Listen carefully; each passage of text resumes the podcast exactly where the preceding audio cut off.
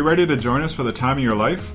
Seniors Association Kingston Region presents a radio show and podcast developed and presented by our members. I'm Don Amos, Executive Director for the Association. Time of Your Life explores how to live with purpose, providing a wealth of knowledge for our listeners on a variety of topics, from health to finance and everything in between. And of course, finding out about the latest leisure and recreation activities happening at the Seniors Association. Here is this week's edition of Time of Your Life.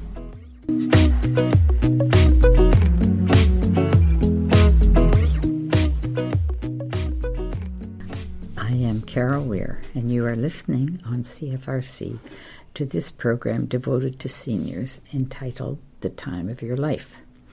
For you, that is my exact wish that you are living or enjoying the time of your life.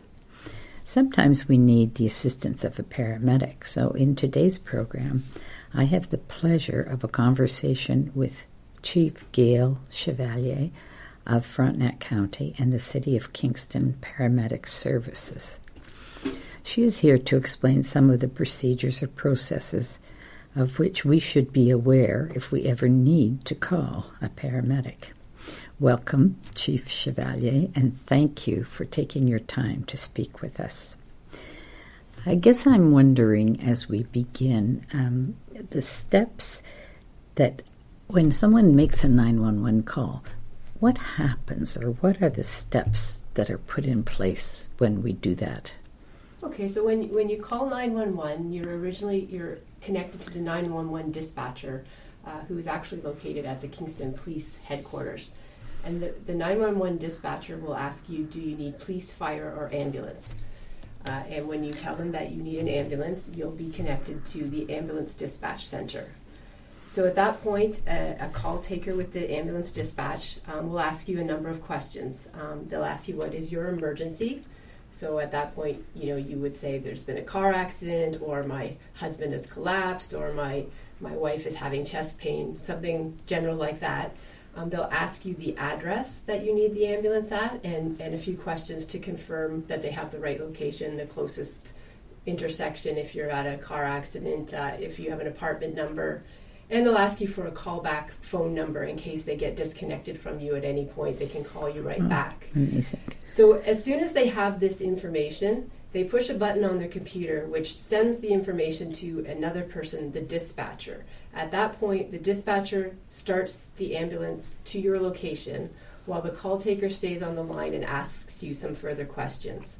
So, one of the, the things that people are often worried about is they think that while they're on the line answering all these extra questions, that it's delaying the ambulance getting to them. And that's absolutely not the case. As soon as they know where they're going and the general idea of why they're going there, the ambulance is on its way, and the call taker will stay with the person who made the call, get as much information as they can, and then be able to give some guidance to the call taker about what to do while they're waiting for the ambulance. Oh, that's excellent. It's comforting to know that uh, that the um, response is happening right away, even though we are still um, engaged with the person with the dispatcher. That's super. So, um, if I had to ask you about, would would there be some important details? We'll say three that um, our listeners must remember when they're dialing to ask for help. Is there something they should have in their mind? Do you think? Well, the, well, the more, most important thing is to be as accurate as you can about where the ambulance needs to go. Oh, good. Yeah. Um, so if you you know knowing the address where you are, sometimes I, I suggest that people keep the address where they live right beside their telephone. Oh, yes. Because often it might be a friend or a neighbor that has to make the phone call to 911 for you, and they may not know your address off the top of That's their head. right, So that's it's, it's helpful to. The most important thing is to be able to tell the 911 where they need to go. Beyond that, you know, they'll ask you the questions that they need the answers to. Okay. Um, and the next most important thing is to try to make it as easy as possible for the ambulance to call to find your home. Right. So if, if you live in a house uh, and it's night, make sure that you turn on the lights so that you can see the number. Um, some people, you know, if you stop on the side of the road or your your house sits back from the road a bit, you can put a car in the driveway with the lights flashing. Um, in an apartment building, if you have an extra person, you can go down to the lobby and meet the paramedics. Oh, good. Anything that you can do that might help get them to you more quickly is, is helpful. But really, uh, when people call 911, they're usually upset and something Yes. is going on. So the really the most important thing is just to be able to tell the, the call taker where you need the help, and they'll guide you from there. Sure, and that's and you're giving us a great idea to uh, put our address somewhere close to the um, phone because often it, you're it's such an unusual situation that sometimes you just forget the details. You might even forget Your your, own postal code or any of those things. So that's a great idea. That's perfect. Thank you very much. Now, if you know, we want to make it the easiest we can when we're trying to engage the help of a paramedic because it's it's for our purposes and we know that they're there to help us. So, um, is there something? Again, maybe you've already said this to us, but what would make it the easiest for paramedics um, after they or or their loved one has called nine one one? You mentioned the address. Is that the that's the best? Well, that's Advice. that's the first most important Okay, thing in order yeah. to get the paramedic to you. Right, Um, once they arrive in your in your home, right, Um, some other important things are to, to keep a list of your current medications. Oh, good. And have that available, ideally in a photocopy that they can take with them. So when the paramedics look at your list of medications, it can help them um, determine a lot of medical conditions that you might have uh, that you may not remember at that moment. Uh, it's also very helpful when they get you to the hospital for the doctors to know what medications you're taking. So if they're all listed and kept current, because often you go on medications, you start a new one, you discontinue another one. Um, keeping a current list and having an extra copy that it's okay Oh, for the good. paramedics to take with them Oh, sure. uh, is very helpful. Um, I understand that you're new to your role, and that's to our advantage that we were able to connect with you today, and so that's super from my point of view. Um, so, generally speaking, how would you describe um, the mandate or the or the job of a paramedic? So the, the main job of the paramedic is to assess and treat urgent medical conditions. Okay. So they're they're able to assess your condition, stabilize your condition, and then transport you to uh, another place where you can receive further care. Um, the paramedics are, are highly trained healthcare professionals, and they're able to do a lot of the interventions that the emergency department would do in the f- initial minutes in the emergency department. But they're able to bring this to your house and do it more quickly. So Right. it's it's- not about just putting a, a person on a bed and, and driving quickly to the hospital. They're able to provide a lot of medical care in the meantime, and therefore also need you know to ask a lot of questions about your medical conditions. Right.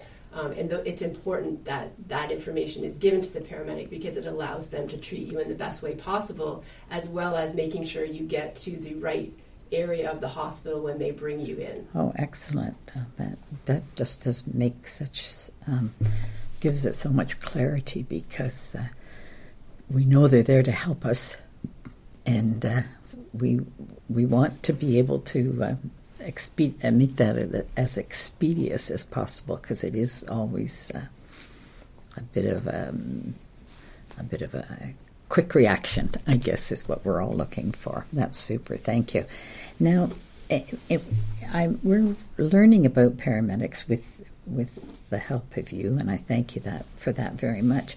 What kind of training, or what happens to a person who wants to be a paramedic? So, so there's two levels of paramedics in this area.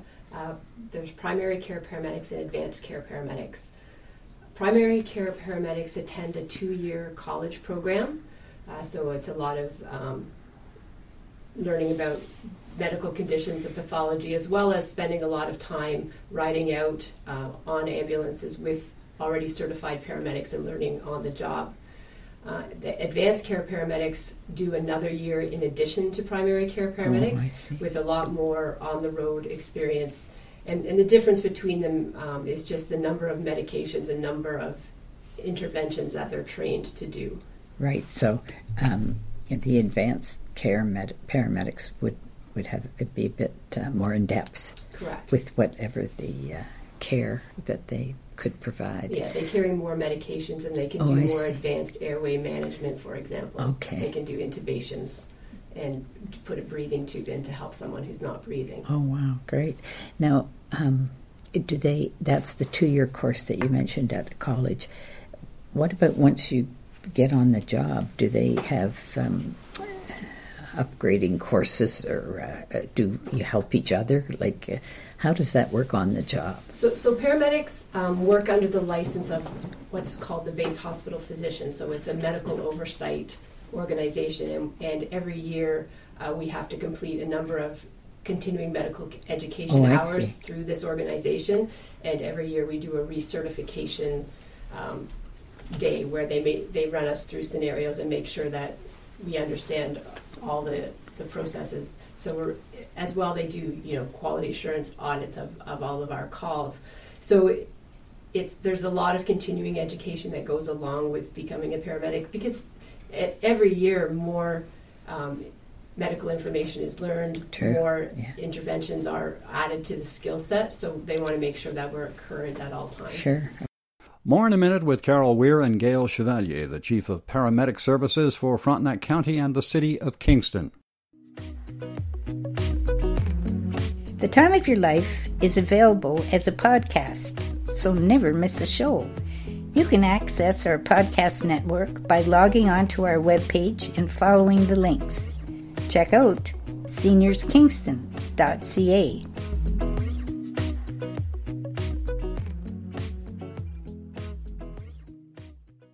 Now back to the time of your life with Carol Weir and Gail Chevalier, the Chief of Paramedic Services for Frontenac County and the City of Kingston. Time of Your Life is heard every Wednesday at 11:30 on CFRC 101.9 FM, repeated the following Tuesday afternoon at 2:30. on uh, lifelong learning, I guess, is what happens if you have to uh, requalify that often. Uh, so it's always a challenge for the people who are on the job, which which is is great for them, exciting. Um, now, you also, I have a sense that a paramedic um, is part of a team. Like they just, it's just not the one person. So paramedics, for the most part, work in, in teams of two. Okay. Um, occasionally, you may there may be a paramedic working on their lo- own in what would be known as a first response vehicle, who may arrive on scene alone first to be followed up by a team of paramedics. So the, the team of paramedics could be two primary care paramedics, or it could be a primary care paramedic and an advanced All care right. paramedic. But each member of the team is a, is a fully trained paramedic. They take turns uh, taking care of the patient and driving. So they alter- alternate that through the day. But in the initial um, time that they're at your residence, they're both going to be interacting with you. Uh, one person will be asking a lot of questions while the other person is hooking up monitors and putting on oxygen, that type of thing. So it's, it's very much teamwork. Um, and the more complicated or difficult the call, the more that teamwork is important. And Sure. at some point, there may be, you know, the need to have other first responding agencies, such as the fire department, who are trained in uh, CPR and defibrillation, may be on scene and involved in the care as well. Oh, I see. Yeah, uh, that's amazing. Sometimes um, when I'm passing a hospital, for example, I see four or five ambulances all lined up outside the emergency room or the emergency entrance. How, how does that work? Um, is there kind of a sequence? How, who? How do they? Who decides who gets attention? That's a good question. Uh, and it happens quite a lot. That Yes, there's a it lot of ambulances lined up. That's right. So there's there is a triage system. It's called within the hospital that um, we pass on information to the hospital while we're en route to the hospital about what is going on with our patient, and the triage system is designed so that the most critically ill patients are seen first. Okay. So uh, there's different sections in the emergency department for more acute and less acute patients, but the more serious your medical condition, you'll be moved right to the front of the line, and people who have you know a less urgent condition will will wait. And okay, and so there is communication happening from inside the vehicle to the hospital about who or what the situation when, the, is. when the paramedics are transporting the patient, uh, they make radio contact with the hospital and share um, specific information about the patient, and then that allows the hospital to be prepared when we get there uh, for what type of you know they can have the right staff ready Sure. and the right room for the Yeah, patient. very good.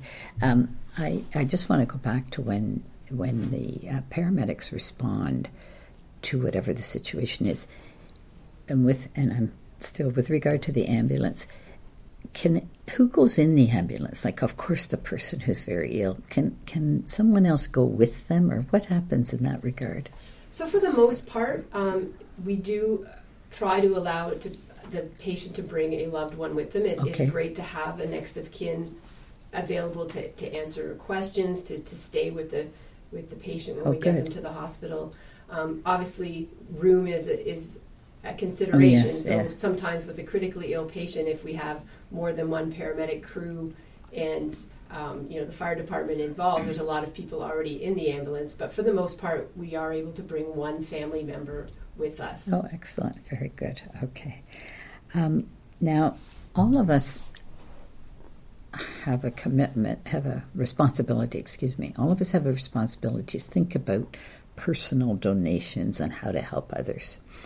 Um, as I understand it, uh, the paramedic or your organization has just established a partnership with, uh, it's called Trillium Gift of Life, um, where you will be gathering information from or from or about patients, and they could be part of a, organ donation program. Could you give me a little bit more information about this? And I think our listeners would be uh, very interested in, in this new initiative. Right. So the tr- the Trillium Gift of Life um, organization we've recently partnered with, and what that allows is that if the paramedics attend to a patient who has died.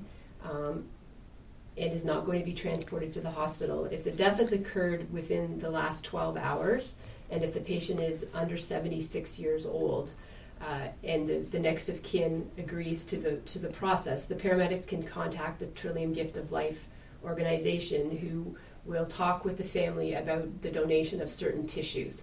So those tissues would be uh, eyes, heart valves, uh, skin, bones, and tendons that can all be um, used.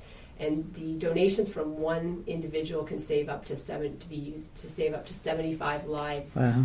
Um, So it's a really important initiative um, that you know gives people an opportunity to make a donation Yes, for their loved one. that's excellent. And I guess it's just uh, one more task that's being assigned to a paramedic. it's another task, but it's it's really important, and it, it helps to bring you know a positive to to a, a negative situation. Oh, very Obviously, good. people are are upset when Sure. when their loved one has died, but being feeling like you're able to help someone else out at that point, that makes the paramedics feel good too. Oh, good. That's excellent. And uh, that's um, once again the immediacy of uh, the paramedic with the, the family or whatever must be um, um, a, a real advantage. Yeah, and again, that's something that you know families can talk about Right. prior to something happening. You know, no one ever wants to think that something bad is going to right. happen. But when you're asked that question, you know, in it, and there's a time, you know, sensitive need to Sure. it. It's good to have an idea in your mind of what your loved one would have wanted. And that's why it's great that you're sharing it with us today because that means that we can all uh, take a minute to reflect on how how we would articulate whatever it is that we want. Um, and yet the value of the organ or tissue donation is without without um, any kind of discussion. It's we all know the value of it for sure. Now, um, you just have a new role, and but um, generally speaking, uh, what what do you, how would you describe the impact of the task of being a paramedic on on their own personal life? It's an interesting question. I, I mean, and every person is different. Of course, yes, that's Um, but- understandable. But, being a paramedic is is a difficult job, in both physically and emotionally. Mentally, yeah, um, sure. Paramedics work um, really hard physically during the day. You know, you're lifting patients, you're Right. carrying people up and down stairs. Uh, you're moving stretchers around. It's it's a physically demanding job, so you're physically tired at the end of the day.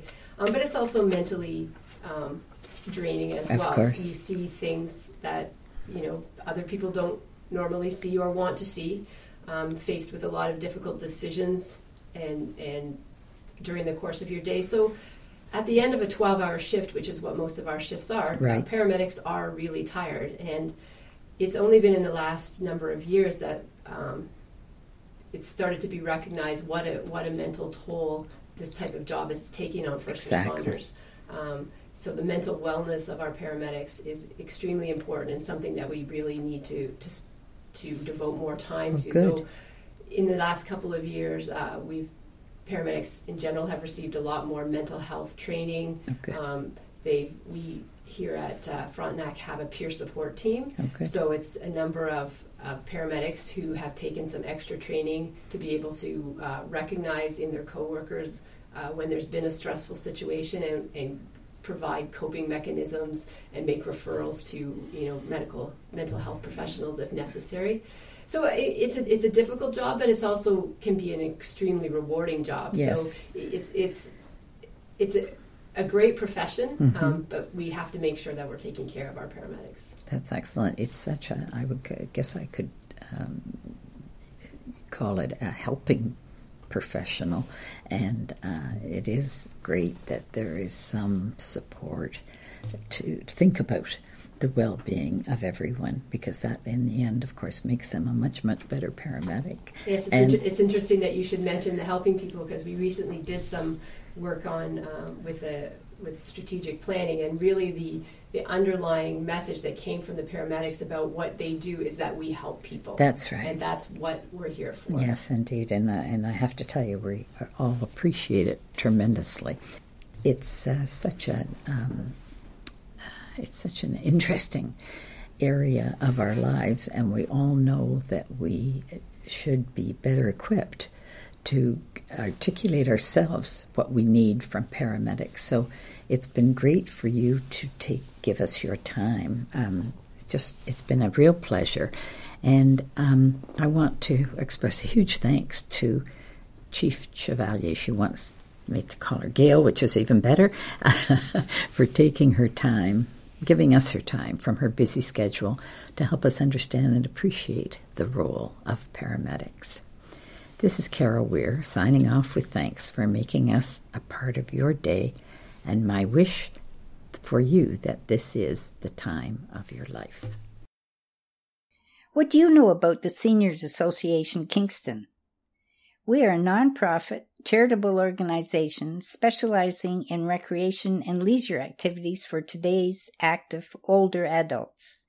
The association offers 250 programs designed for those 50 plus at four locations across Kingston.